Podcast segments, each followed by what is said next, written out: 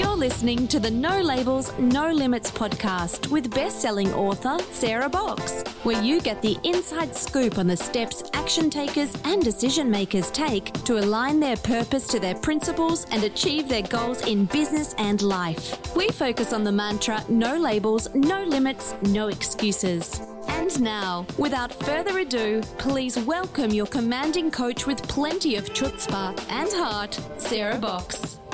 Hi there, this is Sarah, your host of the No Labels, No Limits podcast. And as you know, this is a podcast all about shedding our limiting labels and beliefs so that we can actually do more of what we are designed to do in this world. And in my opinion, that shine bright and do good work. So our guest this week knows a lot about mindset and doing good work and business. So I'm excited to talk to her. But before I formally bring her onto the show, let me give you a little bit of background about Eleanor. Eleanor Beaton is her name, and she is the founder of Safi Media, which is an education and coaching company for women entrepreneur, entrepreneurs. Um, she also has the power plus presence plus position, the Triple P podcast, as I like to think of it. And she and her team are committed to advancing global gender equity through women's entrepreneurship.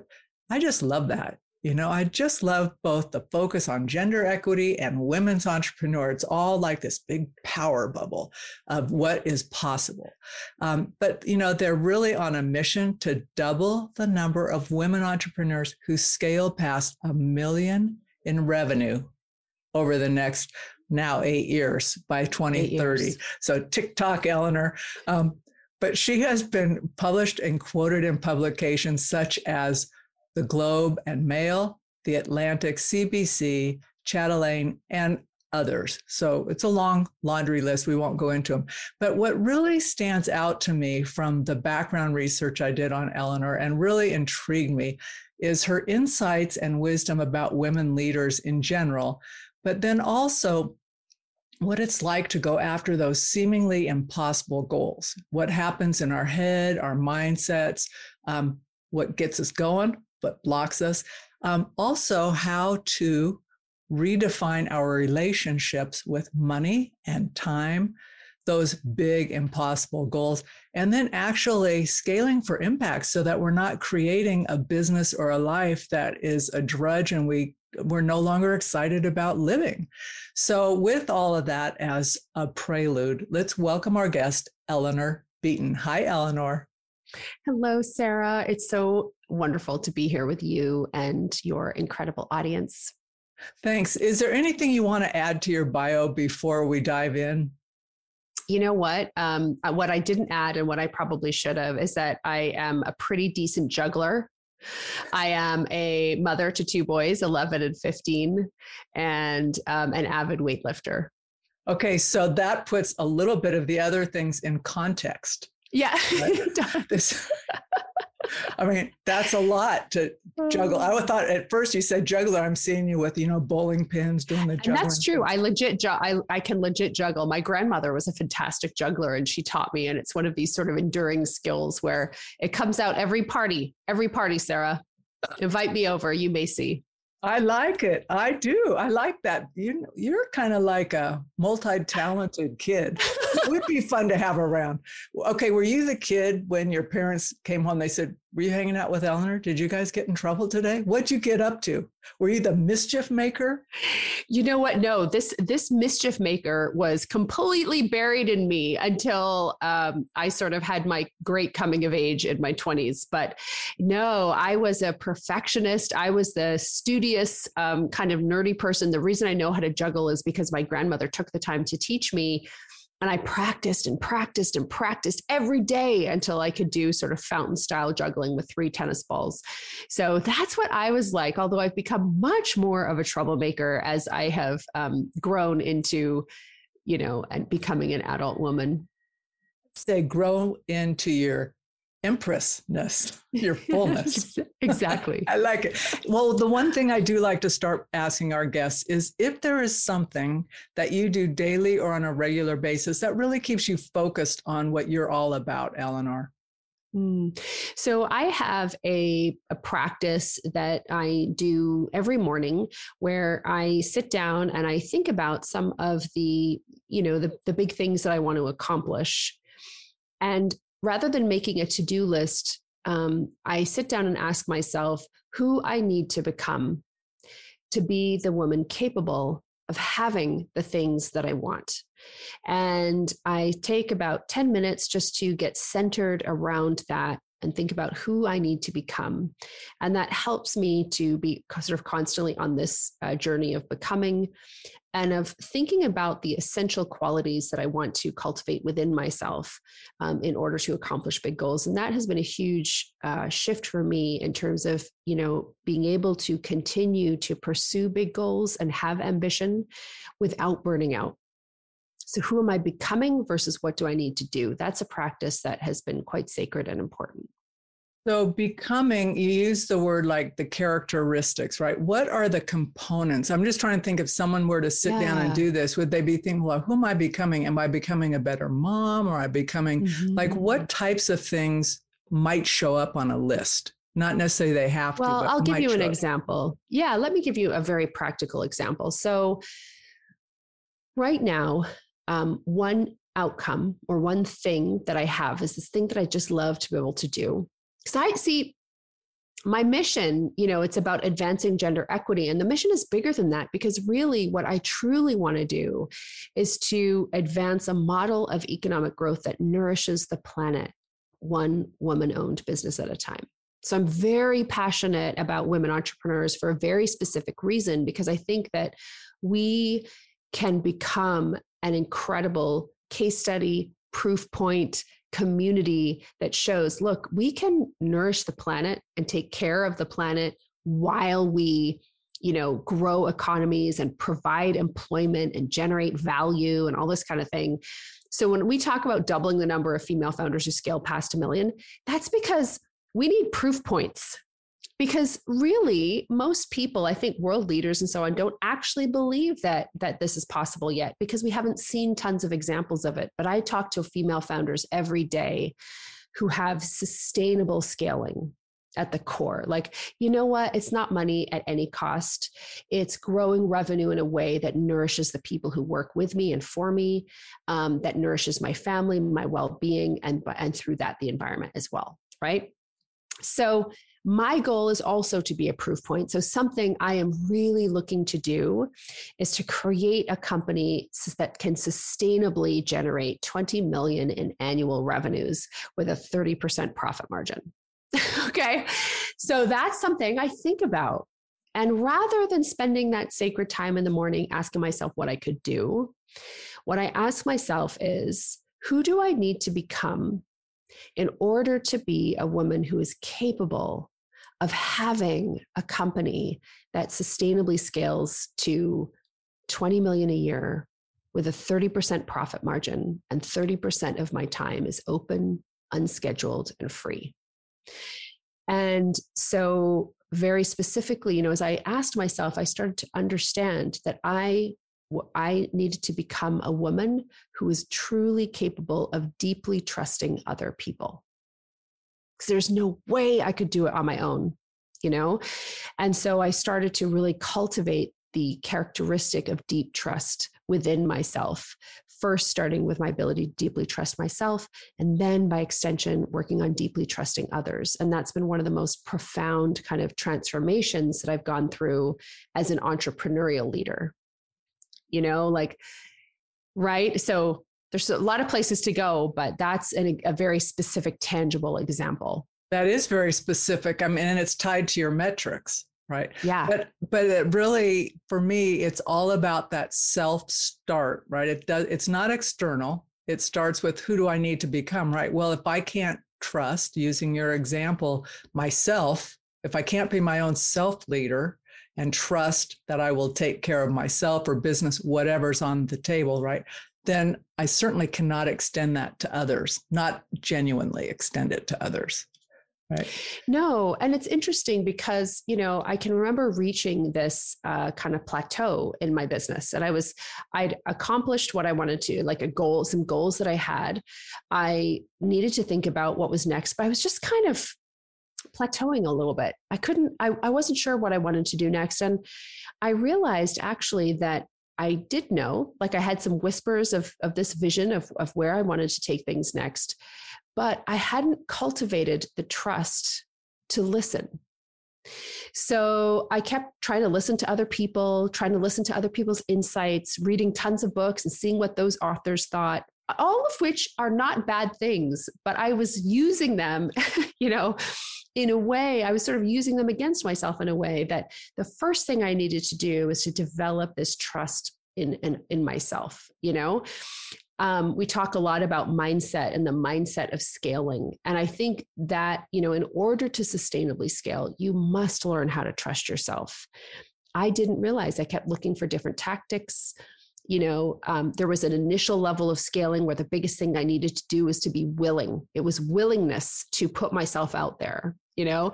Um, and then i became really great at that and it wasn't that anymore. It was about the willingness to trust. So i think yeah i mean we could there's so much to say on this topic of that that lead indicator or that first mover but i i completely agree with you. It it for me has always been that internal first mover um and the the irony is that even you know i i knew that but i didn't trust it. Now i do. There's that distinction between knowing something like knowledge type knowing and actually knowing it like embodying the knowledge going this is not right for me. It might be right for you but it is not right for me and trusting it and one of the biggest teachers of that is ignoring it and then like even just a short period going you know i kind of knew that wasn't for me i don't know why i tried to do it maybe because everybody else said that's the next step and then you get you get to a point you're thinking hmm I don't think so. But that is a trusting piece. It doesn't mean you know everything. It just means that you trust that nugget of truth and start forward on that. So, talk a little bit about um, how your own. I, I, you know, I was listening to an interview with you, and I love that you use this word "fierce independence." Mm. Um, but you indicated that that your fierce independence with money actually affected and influenced um, your business experience. And I don't know if you remember that, but there was something that you talked about that having that since a really young age that really powered you. Can you talk a bit about that? Because I think a lot of our listeners could resonate with that. Yes. So, um, you know, I grew up, we're an immigrant. I, I live in Canada. Uh, I'm an immigrant. We moved here when I was a kid. And so my mom, I'm biracial. My mom is a Black woman from the Fiji Islands. My father was Welsh. And uh, he, you know, went down to Fiji, was a rugby player. Rugby is like hockey in Canada, and I guess like hockey and baseball and basketball and football in the US. So great sport. That's where he met my mom. My mom was the main breadwinner at the time. She was a teacher, she was a very independent woman. They get married, move back to the United Kingdom, and I'm born, and then they move to Canada where my dad gets a job as a, an economics professor at a university in the town where I still live. So, uh, growing up, my mom, now she's in a completely different culture. Her credentials as a teacher were not at the time recognized by the Canadian government. So there was a subtle shift in that relationship. And my dad became the sole breadwinner in our family. And they had a great relationship in many ways. But my mom, it created this economic imbalance in our home. And I can remember one day they'd had an argument about something related to money. And my mom is driving me to basketball she's gripping the steering wheel like her knuckles are white and her and she has dark skin so that's how hard she was gripping the steering wheel and she said to me you know eleanor money is power always make your own and i never forgot that because i could see that dynamic and i never wanted um, to not be able to have the power to make my own decisions no matter how great of a partner i had and you know it created in me a fierce determination and a fierce conviction. And it's so interesting because years later, I was a business journalist. And I can remember, it was a great education, by the way. And I can remember interviewing this really, really successful business leader about how he um, how he decided which companies to invest in. And he said the most important thing he looked for was a sense of fire in the belly. So, fire in the belly, which is so key, you know, for entrepreneurs. Um, gender equity when it comes to finance. These were two huge pillars that were set, lay down in my family of origin that have really been a fuel, I think, um, in my entire career. And that kind of answered one of my questions I was going to ask you, which is how you came upon having this mission and vision for your company. It makes perfect sense. It's interesting though, when you talk about your father being Welsh and your mom being Fijian, you say that, is that correct, Fijian? I just think both of those cultures are steeped in, um, actually, they both have deep roots in women's power right? The Welsh culture, all of that. There's the spiritual power. So I just think how wonderful that must have been for you having that, whether it was acknowledged or not when you were a little girl, but just that kind of magic vibe around you. Um, and maybe maybe you didn't but i'm just going both of those cultures have that you know very powerful oh a hundred percent you know and i can and i you know look back i i there were so many um strong women you know in my family and who in their subtle ways. I mean, we didn't talk about feminism at all, you know, growing up. It wasn't, but it was this silent undercurrent that was there regardless. Um, that that really did, you know, really did play a big role. And and I, you know, in I took what was implicit and pursued it in a more explicit way. Not explicit like swearing swearing and sex but more explicit you know in terms of just being very visible. And and it was a it was a very visible leader you know driving me in my career. Yeah. well and it's interesting to think about how that filters down into other areas of our life right? That not wanting to be diminished or um, silenced right? And money is power. At least in our culture it's power and we have different relationships yeah. with it. Um, can you talk about how our th- thinking about money or relationship with money either helps or hinders us as entrepreneurs? Absolutely. You know i've had a i had a big sea change about uh, money. This was so interesting. I can remember when I first hit a million in revenue in my business, and it was it had. I'm a, a for, former athlete, still current athlete. Like I still compete, play sports, and all of this. And I, so I'm I have always been um, comfortable playing finite games or and competing in finite games when there's a clear beginning end, there's parameters, there's a field of play, and so I set up my business that way, you know. And so I was like, I just so I wanted to hit my first million in revenue. And um, that was exciting. And what was so fascinating, and I thought that I loved money and was a money person. But the interesting thing is, once I accomplished that, and for me, like uh, we grow according to what I call a jewel business model. So a jewel business model is 30% uh, top line revenue growth until such time as the founder wants to accelerate or decelerate um, 30% profit margin, 30% open time. And this I find really deli- constructing our business in a way that has these parameters really um, allowed me to scale it and create something that I enjoyed and that provided, you know. So I get to that place and then I start to feel my ambition wash right out of me. Like I didn't have it anymore. And it was really, I'd, I'd accomplished what I wanted to accomplish and realized that money didn't actually motivate me as much as I thought it did, you know, impact did. But I took a step back and I started thinking about the impact of money. And I was so confused. I was like, this is so interesting. I could, uh, there's all these things I could do to go out and make more money, but I don't really feel like doing it. I could do a few more webinars. I could, I could do a little bit more PR. I could, you know, maybe do Instagram lives a little bit more, but I just don't want to. Um, and that was a really powerful realization. And, and so I started to take a look at the impact of money and the role of money and relationship with money. And that's when I really came across the work of Lynn Twist and her book, The Soul of Money. And and in The Soul of Money, she talks about this concept of sufficiency and that the opposite of scarcity isn't abundance. The opposite of scarcity is sufficiency. And sufficiency means more than enough. So in the book, she argues that our culture is sort of dominated by a scarcity approach, which is there's never enough, more is better, and that's just the way that it is. And when I transformed my relationship with money to a place of sufficiency and realized actually I do have more than enough. There is a, you know, I'm very privileged to be in that situation. I have more than enough time, more than enough money, more than enough resources.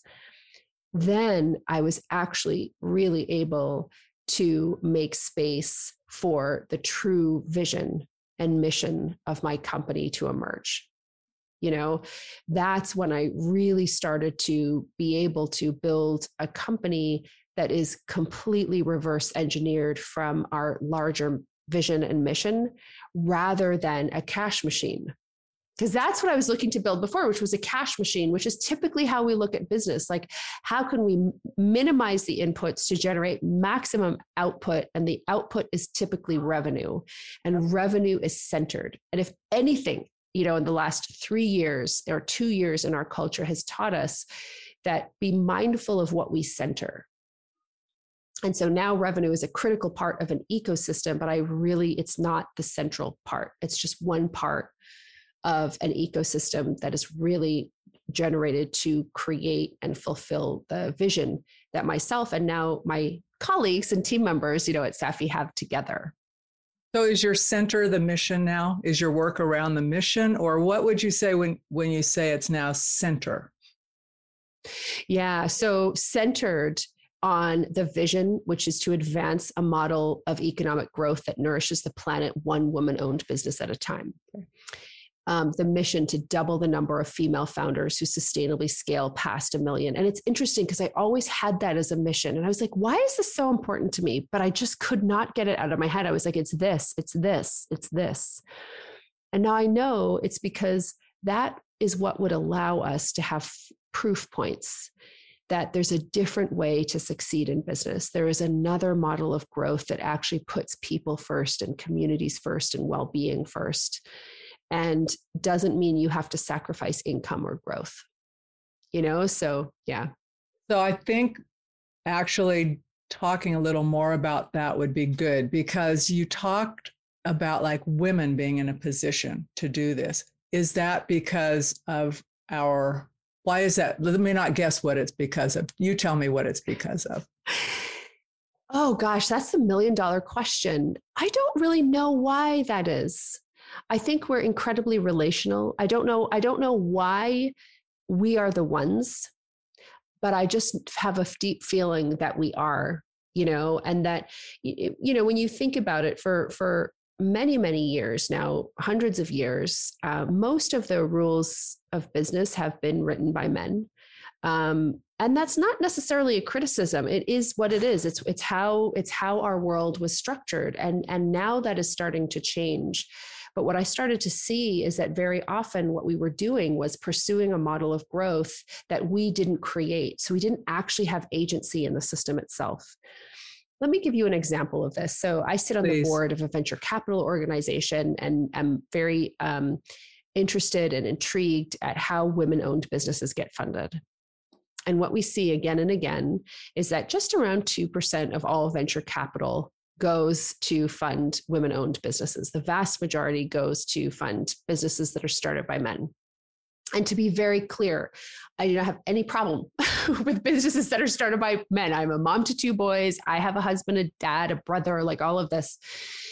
But um, clearly, there's an imbalance here. And what's so interesting, even though we know that companies that are led by women, um, sharehold often receive higher returns on equity, what we also know is that when women go in front of funders, the way that we talk about is we will say, I'm building this business and here's the problem it's solving. Here's the here's the people it's going to impact and influence. We start immediately at the level of the people and the problem. And our message falls on ears that are more comfortable hearing this. Here's a business that I'm founding this is a 500 billion market opportunity 500 billion dollar market And we're confident that within the next five years, our company can hit a valuation of a billion dollars. In one of these examples, revenue is centered. In another one of these examples, people are centered. And um, to me, that shows the prioritization that's happening and that we can learn a lot from each other. So, what's happened is that women are taught you need to go and pitch like this, you know, and I'm saying, no, actually, we don't. You need to understand how to listen to an alternate form of value creation, you know? So, there's all this, you know, when you start to look at the different pieces of evidence, what we start to see is how, for whatever reason, women entrepreneurs are already bringing this to the table. And unfortunately, we're often conditioned or mentored out of communicating that way. And what I'm saying is, no, I think we need to celebrate and reorient ourselves to listen and learn from what female founders are doing naturally. That's the natural way that they will present um, unless it's mentored out of us. Do do female founders delay in asking for um, money longer than men would in it like as they're creating something or is that just a factor of volume of women and men currently in the space I think it's a, a number of different um, factors. So it can sometimes be lack of access to networks. So I'll give you an example. I was just recently talking to a client who has a very excellent uh, technical solution, um, very, in my opinion, fundable. And um, I was saying, uh, you know, talking to them about uh, you need to this is a, an incredible opportunity. Um, I think you need funding, you need money to be able to build the team that you need to make sure that this is the impact that it can have. And um, they didn't know who they didn't they didn't know who to talk to. And that was a huge issue. They talked to one person who was not particularly helpful. Um, so very often we know that women don't have access to the networks that we need and getting capital very much is all about who you know. So that's absolutely one part of it. Um, you know that that i think is key that's interesting example. I recently interviewed a gal on the podcast and it was an after you know, like after conversation never came up that she had actually created something and patented it out. You know, she'd been working on it like 10 years. I said, "So what are you doing with it?" Like it's it's out there. She's got a prototype. I said, "You built a prototype?" And she goes, "Yeah." And she told me where it was and how it was being used. I said, may I ask if it's not too invasive, how much did that prototype cost? And she goes, I think it cost two. I thought she was going to talk 20,000 minimum, yeah. right? For one. She goes, it was $2,000. I said, are you kidding me? I said, that's a life changing tool. I said, that's a pittance. I said, what would it be like for you if you could have a thousand of those out quickly to the folks who are disabled and can't stand up? That would, she goes, oh, I don't know if I could do that. And I said, listen, I worked in the nonprofit sector for years. I said, that's a totally fundable idea. And I, yes. you're thinking small. You know? Yes. And this is, and this is the thing. So she had asked that conversation with you could change the face of the planet, you know, and, the, and it absolutely could. Like I, it absolutely could and and that this is where these relationships these stories these conversations and the ability to for you to listen to her sharing her idea where she probably was not saying i have something i have a billion dollar business you know and what she way. said was no i have this thing that can really help people yeah. um you know and i think that you know when you start to look at opportunity like that the people it can impact and understand that the money is secondary it's okay for the money to be secondary just like it's also okay for people to say this is a billion dollar business. Yeah. but what i'm saying is both work but when you center revenue that becomes the only thing that matters. And i'm much more interested in, in centering people and i think many female founders are as well. And that's the change i'm so passionate about creating I'm with you there. Well, it's that whole thing of like that was such a limiting belief she had. So for me, that's my passion, right? Like, why are we accepting this as true? We don't know that it's true. Yes. So I said, Who's your board of directors? Well, it's really small. I, I don't care. Can you pull them together for a meeting? Let's just have a conversation. So we did that. And I said, What oh is the real dream here? What if if you didn't have to deal with money and you could do where would this be?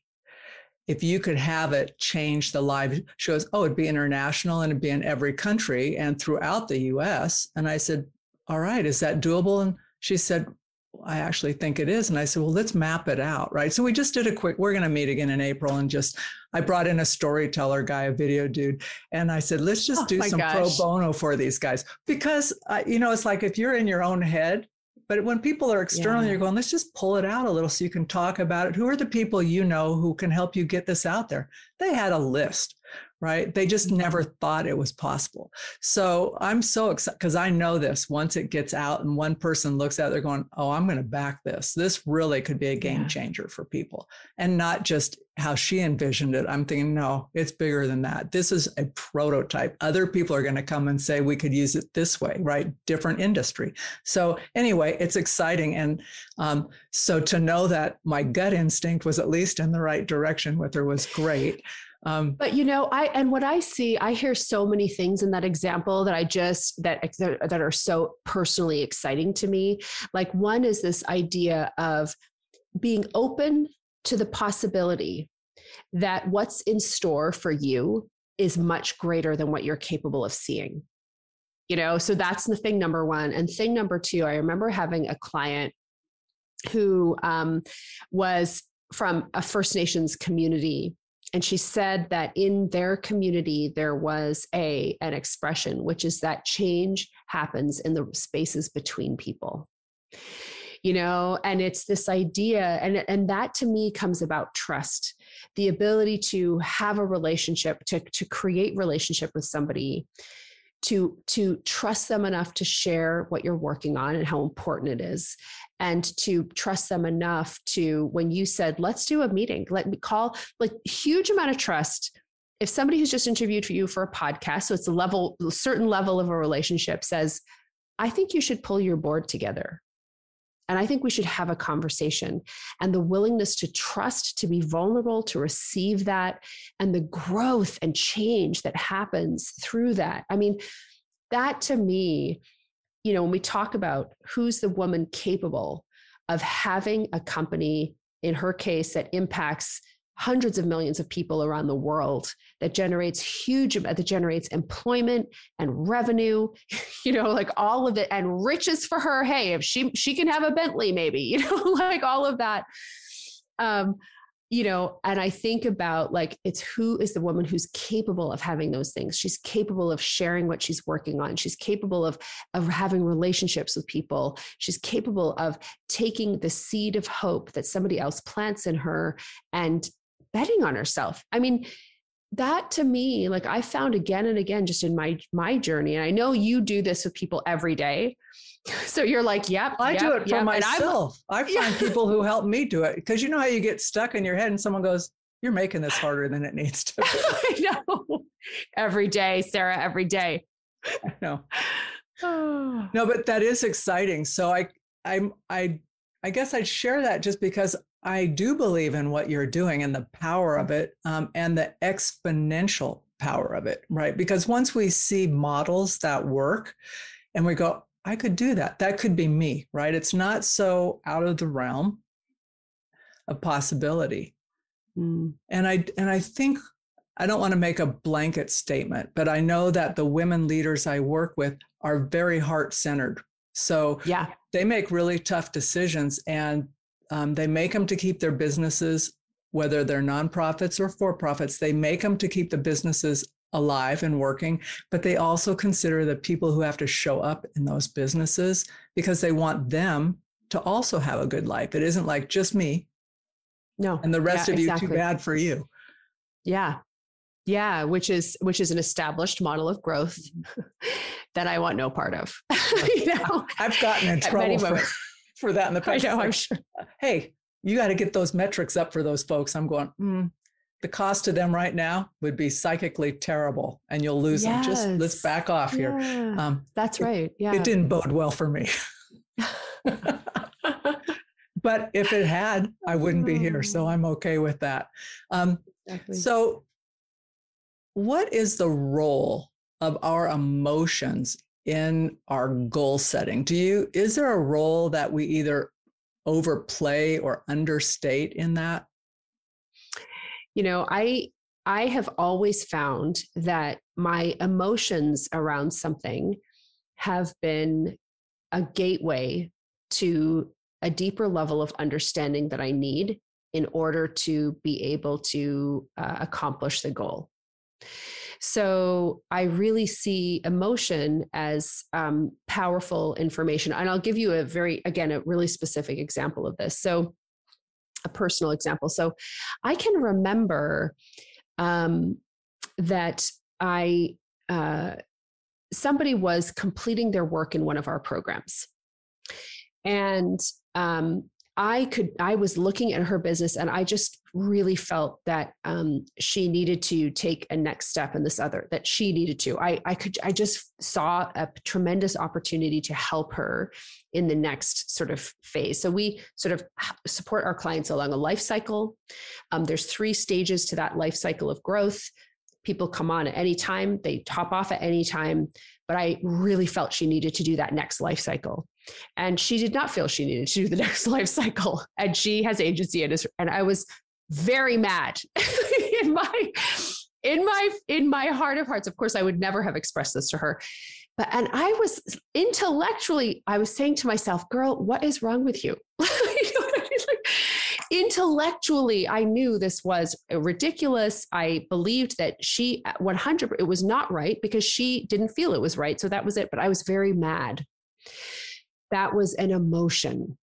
You know, I had my goal and that this was an emotion that I was feeling, you know. And so I as a coach, I what I learned was to take that emotion, to process it and feel it and then to ask myself what was the thought that was causing, you know, the emotion. And that was effective like 75% of the way, but there's still something deeper than that. And what I had to learn how to do was to do the work that we just, you know, to ha- recognize the emotion, to feel the emotion, to ask myself the thoughts, and then to try to change the thoughts, you know, which is often what we do. And, but I just felt at that there was something more and I had to understand the emotion more. And so here's what I learned to do with it, with the help of a very powerful mentor. I, I felt the emotion and I asked myself, who's saying this? Who's feeling this and who's saying this? And I realized it was immediately like I asked myself that. And again, this was sort of guided work. And it was um, it was like a young version. It was like a 10-year-old version of Eleanor who um, got rejected. She she moved to a new school. She got kind of rejected by a couple of people, and she felt incredibly lonely and less than.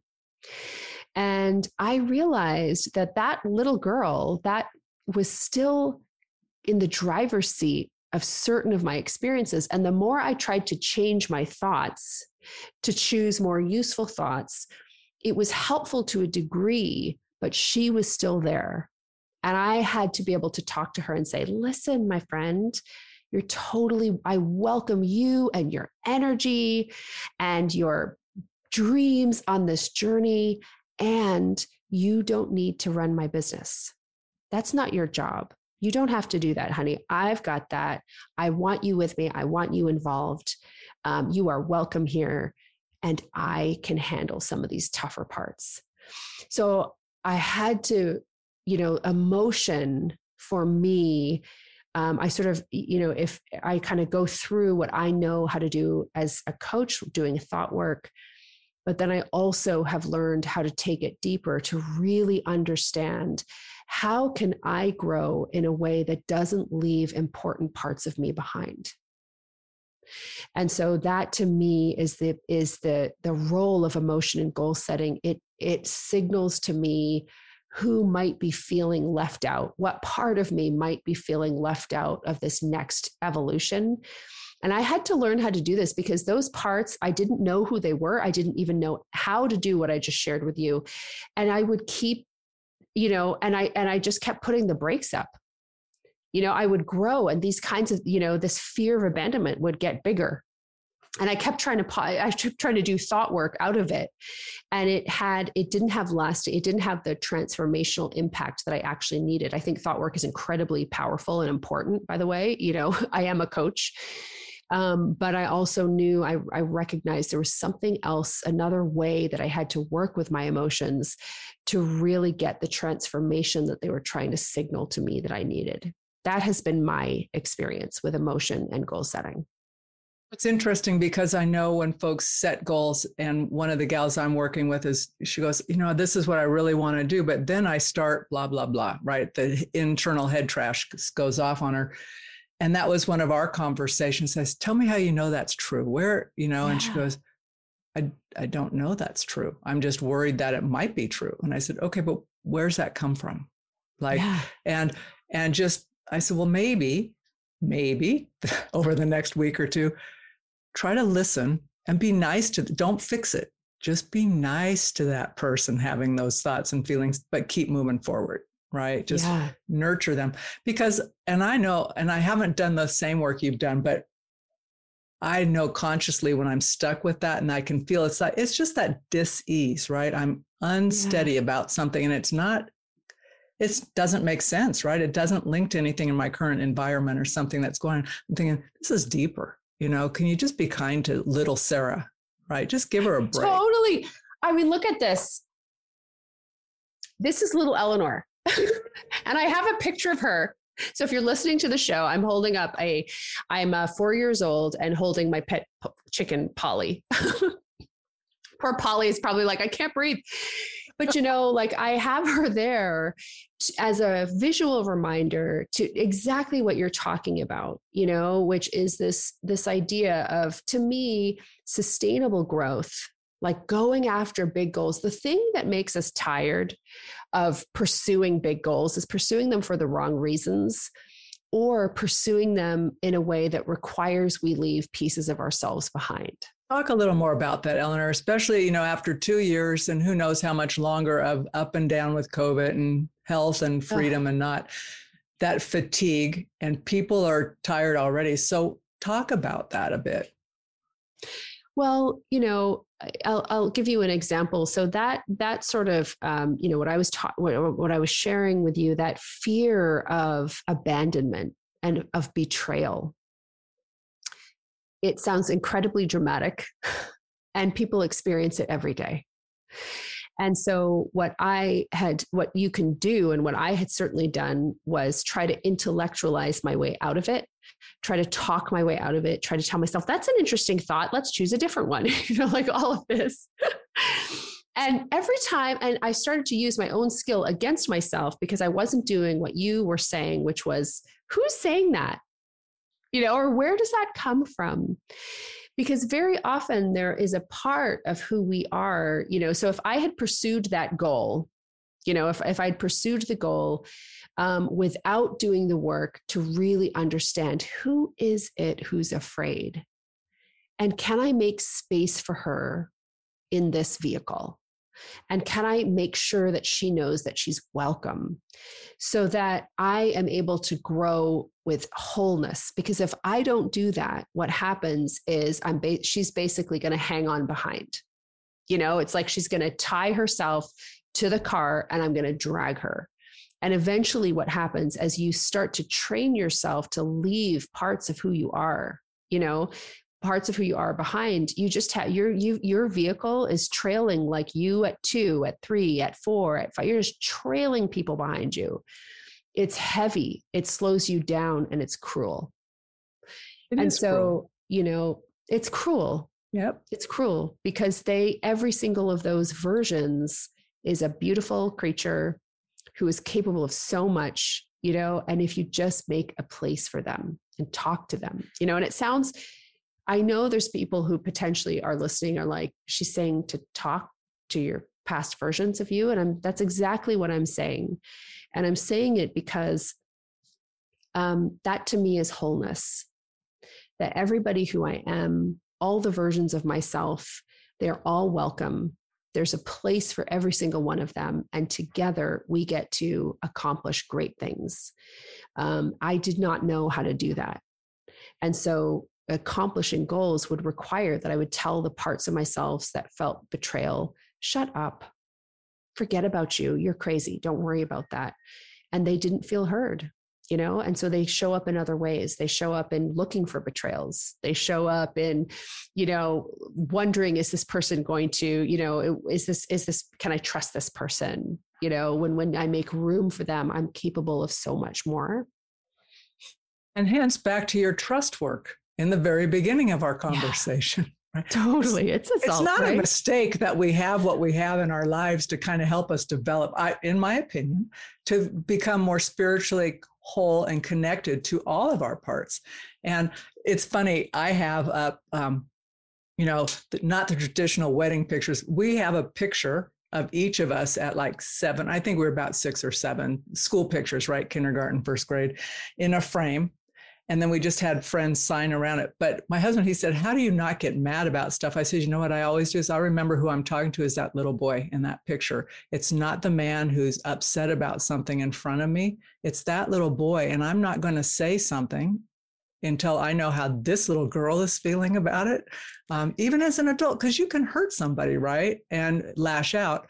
Um, but you know we always talk but there's just that mental reset like at heart we are all of these pieces of us um, yeah. and they are precious and it doesn't take much to hurt a piece of it and then have to help rebuild it and that was a gruesome picture of leaving parts behind you i mean i could mm-hmm. totally it's visceral right when yeah. we say you don't matter so hop on in the back or hop out and i'm just dragging you um, because it helps. We just feel better when we get to bring yeah. those pieces in. And I am by no means done with this work. It does not. Oh end. gosh, no.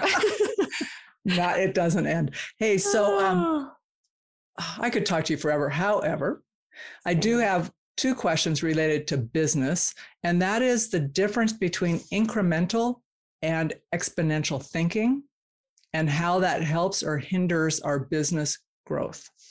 Mm. Well, you know, what's been so fascinating is so much of this conversation has centered out around the idea that very often we're much we're capable of much more than we realize. And so when I think about exponential thinking, there's this great um, there's a great question that Peter Thiel um, who is a, a, a, big, successful sort of Silicon Valley investor. Don't love his politics, but he's a genius. Um, he's a genius. And he's a great question. And the question is what would have to be true if you were to accomplish your 10 year goals in six months? It's a really powerful question because it allows you at first, if you ask yourself this, you'll start, the first thing you'll start to think is all the reasons why it can't happen. But then if you just sit with that discomfort, you sit with the frustration of having to think through this, you start to think really, really creatively you know and i always think about that as a difference when it comes to exponential thinking this is when you start to you start to make significant changes in your approach very often exponential thinking means that you are rather than doing 50,000 things, you are looking for the one or two levers that create the biggest impact. And it allows you to begin to focus. And focus, of course, is what drives bigger, bigger and bigger results. So that's the real difference and i think that that's so key. We're always looking for that. I in my business i know that my growth has typically been very much related to cutting focusing choosing discerning deciding. You know scale is not people think that scale is about addition. Scale is about subtraction and multiplication. That's the exponential growth. It's about eliminating things that don't serve, just like we prune um, apple trees in order to create more fruit. That's the key to exponential growth is refining and discerning, you know? And so that's huge, huge, huge, huge in business. It's not often the way that people want to grow because they just want to keep building like one of those houses, like in a Dr. Seuss book, where there's this and this and this and this, and it's a hot mess. It's toppling over. It's held together, you know, with chicken wire and dental floss um, but yeah, I really, I really see that as a huge. I'm giving you lots of lots you are of such a visual talker. I love it. I'm thinking, oh my gosh, I have all these visions coming in my head when you talk. I'm thinking, yeah, stay stay focused, Sarah. No stay rabbit focused. trails here. Stay so focused. I just started thinking about yeah. dental floss. Right. but That's but that is that work, right? Yeah, yeah, always. You know what's always. so interesting about you know when you said that I'll be teaching a strategic planning class, right, and to the university students coming up in April. And I do this in the spring for them in their nonprofit excellence um, week. So, but I, you know, and having done so many strategic plans, it's always we're going to do all of this, and then with these are the things. And I'm thinking, I'm going to ask that question. Okay, that's really great when you think about this. But if you could only do one thing and you had to do it not in five years, but in six months, what would you really do?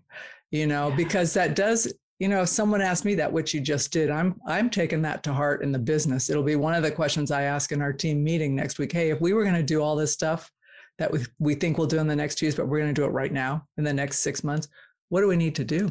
You know yeah. what needs to happen? What gets rid of? What do we need to add on? You know like in terms of resources all of that and then mm-hmm. not be afraid of the answer because that's the other piece. It's like oh be, yes. be willing. Incredible courage. Be willing be yeah. willing because you know that's another i can remember a, a mentor this was a um a very very impactful wise rich business leader said um you know it's really important that you stay willing to risk a piece of what you've built over and over and over in order to create something that that you know just continues to move you towards your vision. And i i, I think about that you know the willingness to risk um you know it's so key. Yes and once you get to that i have enough and that was a quote i heard i believe it was attributed also to warren buffett. It's like I, or i'm not sure who it was so i don't want to attribute it to anybody specific but it really impacted me. It's like some guy was talking i know the richest man in the room and the guy says no i am. Well how you don't have more money he says oh I have enough for everything I want. And you know what the great thing is, is I know it. So, and that was, it's a mindset thing. Like you don't yeah. have to have a certain, you have to have enough or your sufficiency model, right? It's like, yeah. I don't have to panic and I can risk these other things and try these yes. other things as a result. Yes, exactly. So, Eleanor, you are a gem. And I love the fact that you talked talked about a jewel model. And now I can say you're a gem. You've got me on a roll for the day. Thank you. Um, Thank you. Yeah. But, you know, I also know people are going to say, okay, I got to know more about Eleanor. So, what are the best places for people to connect with you? And if someone's just thinking about this, where would you have them start on their journey? Mm. So I think a, a, good place to start on the journey would be the Power Presence Position podcast. Um, this is where I have interviews. I do we do podcast documentaries and have sort of uh, you know straight up. I would say kind of close to training sessions. People tell me it's like an MBA. It's like a it's like a fun MBA. So that's the, that's a great place to start. I love to get to know and kind of hear how people think and how they approach things. So that's a great resource. Um, and then you can go to eleanorbeaton.com and there you'll be able to see places where you can sign up for a free course or a resource. Um, we don't do a ton on social media anymore. I am a long form content person. Um, so you probably heard some of that today. I like to take my time and really walk through things. And so um, a lot of the insights um, and sort of helpful stuff that i have comes via a newsletter. So those are the two places. And I just so appreciate this conversation um, and and the shared learning that we've had here and what I have been able to learn from you as a guest on your podcast. I, I really appreciate it, Sarah. Well, and I'd say the reverse for me. I mean, I was really excited to get to talk to you because I know your brain is just one of those great brains, um, and you have so much to share. And I'm most excited for the listeners who are going to go, whoa, especially the ones who don't know you. They're going to go, who is this woman? I need to know more and I'm going to grow because I know. So that's mm-hmm. what I'm hoping. So I, I want this podcast to contribute to your vision and mission. Um, and that really is what I'm after. So, Eleanor, thank you so, so much. My pleasure. You've been listening to the No Labels, No Limits podcast with best selling author, change agent, and strategic vision coach, Sarah Box. You can grab the show notes and find out how to work with Sarah at sarahbox.com forward slash no labels, no limits podcast. We'd love this podcast to reach as many people as possible. So please remember to rate, leave a five star review, and share the podcast with someone you think would get value from this conversation. Until next time, keep taking those daily action steps to align your purpose to your principles and achieve your goals in business and life.